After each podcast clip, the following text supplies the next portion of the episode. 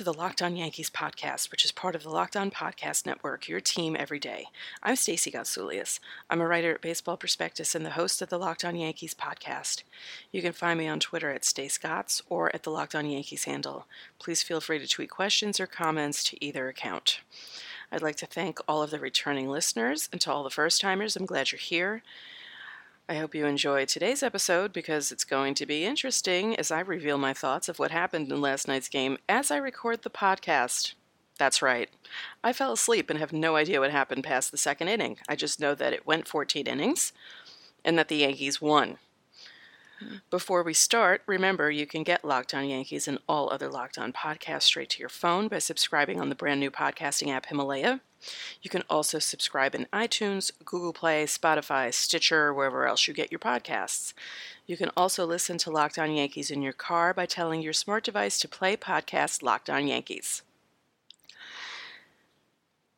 I told you all yesterday that this West Coast trip was going to be hard for me because I don't stay up late anymore and I wake up early in the morning.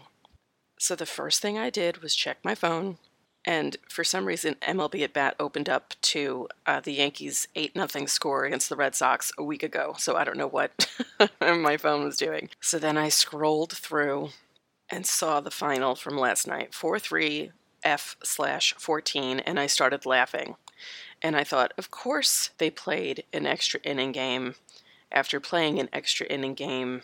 And then I thought about how late 14 innings would be for someone on the East Coast watching that game. And apparently, it was really late because people who were waking up in the morning were looking at tweets of people still talking about this game. So, interesting. Apparently, as I'm looking, Gio Urshela was the hero of the game which is nice. And it looked as if the Yankees blew a lead. Yep, they blew a lead in the 12th. Apparently, Aroldis Chapman did that.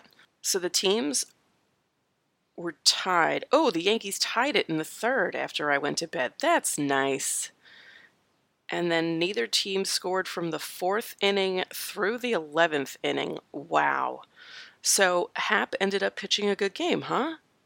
He did. Look at this. Look at this. Like you guys can see what I'm looking at.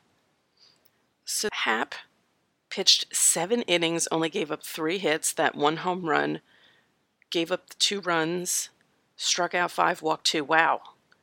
And then Matt Harvey, who was also struggling going into this game, well, he did pretty well too. Six innings, three hits, two runs, gave up the home run to Voit. Huh. Wow. This is amazing. So let's see the other pitchers. Ottavino, okay, he did well. That's good, although I'm not happy about him pitching two innings. I understand why he pitched two innings. Kahnle pitched an inning, he did well. Sessa, two walks and a strikeout. So Chapman blew the save, and then Holder pitched two innings to hold on. wow. What a game, huh?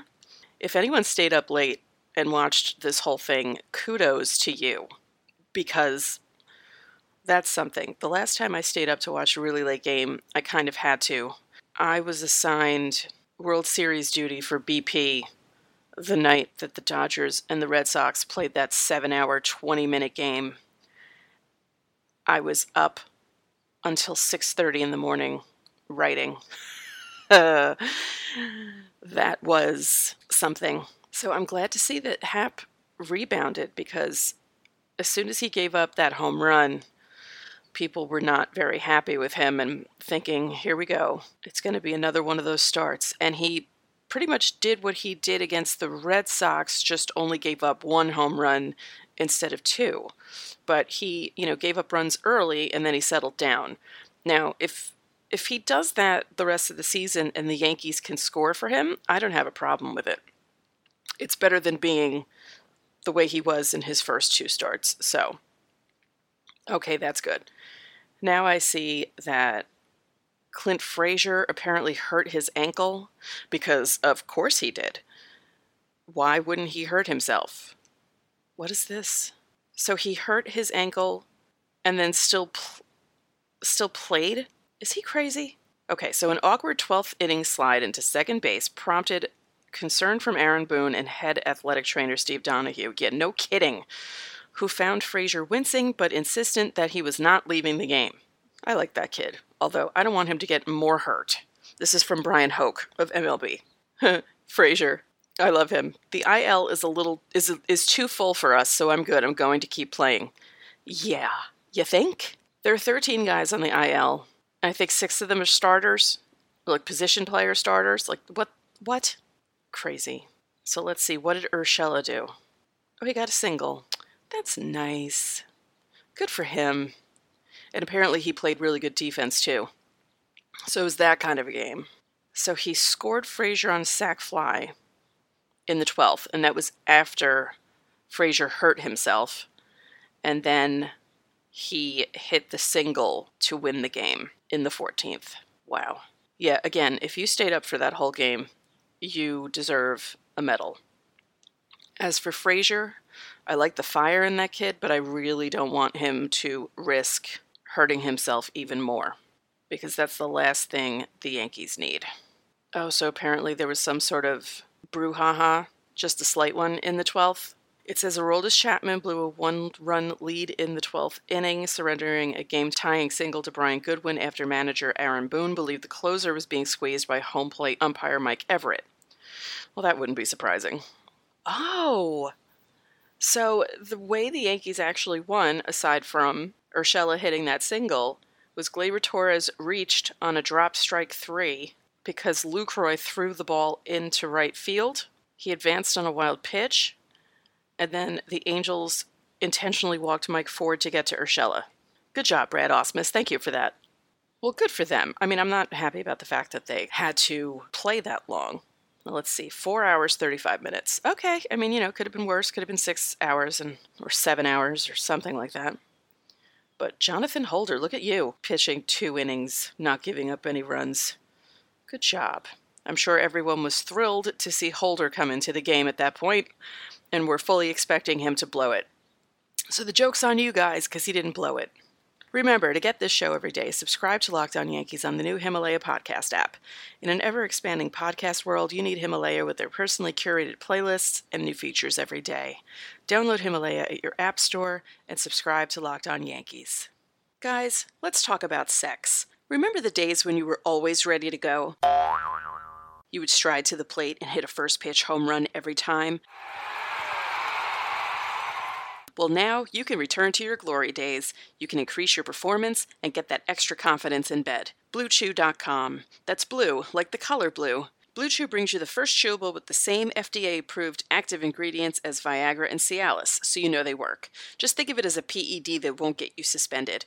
You can take them anytime, day or night, even on a full stomach. I wouldn't recommend taking them on the subway because they're chewable and they work up to twice as fast as a pill, but if you want your lady to take a long ride on the D train, Blue Chew is for you. This isn't just for guys who can't perform, it's for any guy who wants extra function to enhance their performance in the bedroom.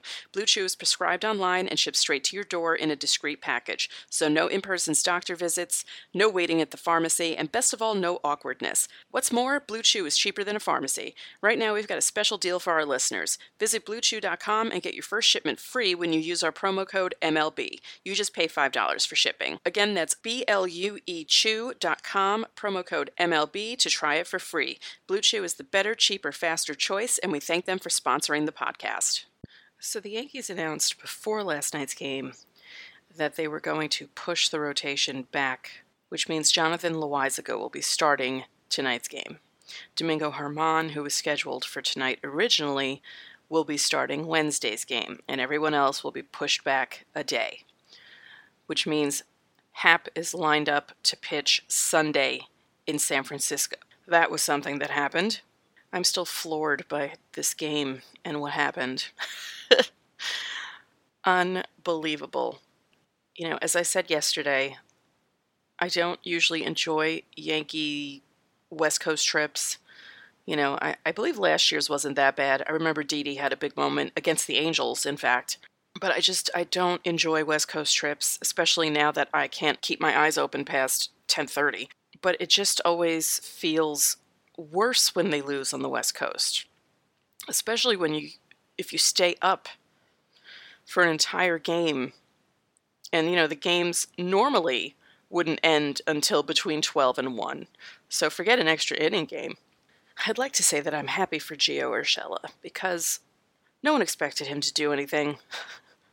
you know, he's not known for hitting, and he is known for his defense. And like I said, he apparently had a really good defensive night too last night. So it was good to see him play a role in the Yankees' win. And he's filling in admirably for Andujar while he's out. In really good news, Gary Sanchez played in his rehab game last night. It was fine, nothing earth shattering. He made it out alive. He will be flying to Anaheim, and he should be expected to be playing with the Yankees Wednesday, tomorrow. Hallelujah. So, according to Brian Hoch, Gary Sanchez finishes his rehab game at Charleston. He was 0 for 3 with a pop out, two ground outs, two pass balls. Hey, sounds normal. Perfect. That's good. I'm just happy to see that he made it out healthy, and it's a big deal to get him back.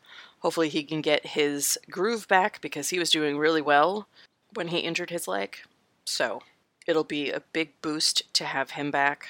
Like I said yesterday, the Yankees are saying that Aaron Judge's oblique strain is significant, so he won't be back for a long time.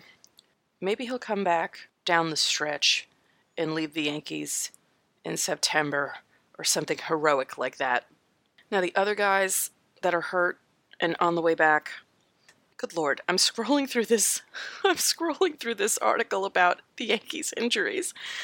And, you know, I know I talked about how many guys are injured, but my goodness, when you see all the names listed out with little blurbs following them and you're it's taking you 30 seconds to scroll through one article it's a long list, so I'm going from the bottom. Going from the bottom to the top. Troy Tulowitzki, Giancarlo Stanton, Luis Severino, Gary Sanchez, Jordan Montgomery, Aaron Judge, Aaron Hicks, Ben Heller, Didi Gregorius, Jacoby Ellsbury, Greg Bird, Dellin Betances, Miguel Andujar. Oh, the the news on Ellsbury is there was another setback. Be, I, what can you say at this point about Jacoby Ellsbury and his injuries, I really don't think you're ever going to see him back in a Yankees uniform. At this point, I don't even know if you're going to see him in a ma- major league uniform at all, ever. This person cannot get healthy. it's, he hasn't played since October 2017.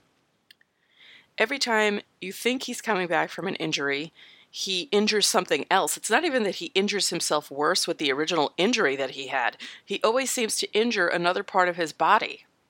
And you feel bad for the guy because you know he wants to play. It's not like he's sitting out eating bonbons or something. He's work trying to work his way back to the team and just he can't do it.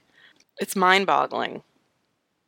And amusing also, you know, not amusing that he's hurt, just the ridiculousness of Every time there's a Jacoby Ellsbury update, it seems that the word setback is involved. So, poor Ellsbury.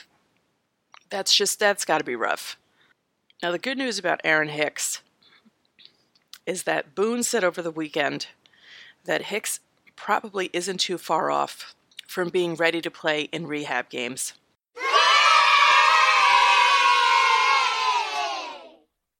So that's it for this convoluted episode of Locked On Yankees, which is brought to you by the Locked On Podcast Network, your team every day. I'd like to apologize, one, for the fact that I fell asleep and missed most of the game.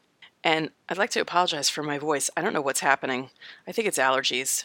So remember, you can subscribe to the show on Himalaya, as well as in iTunes, Google, Spotify, Stitcher, wherever else you get your podcasts.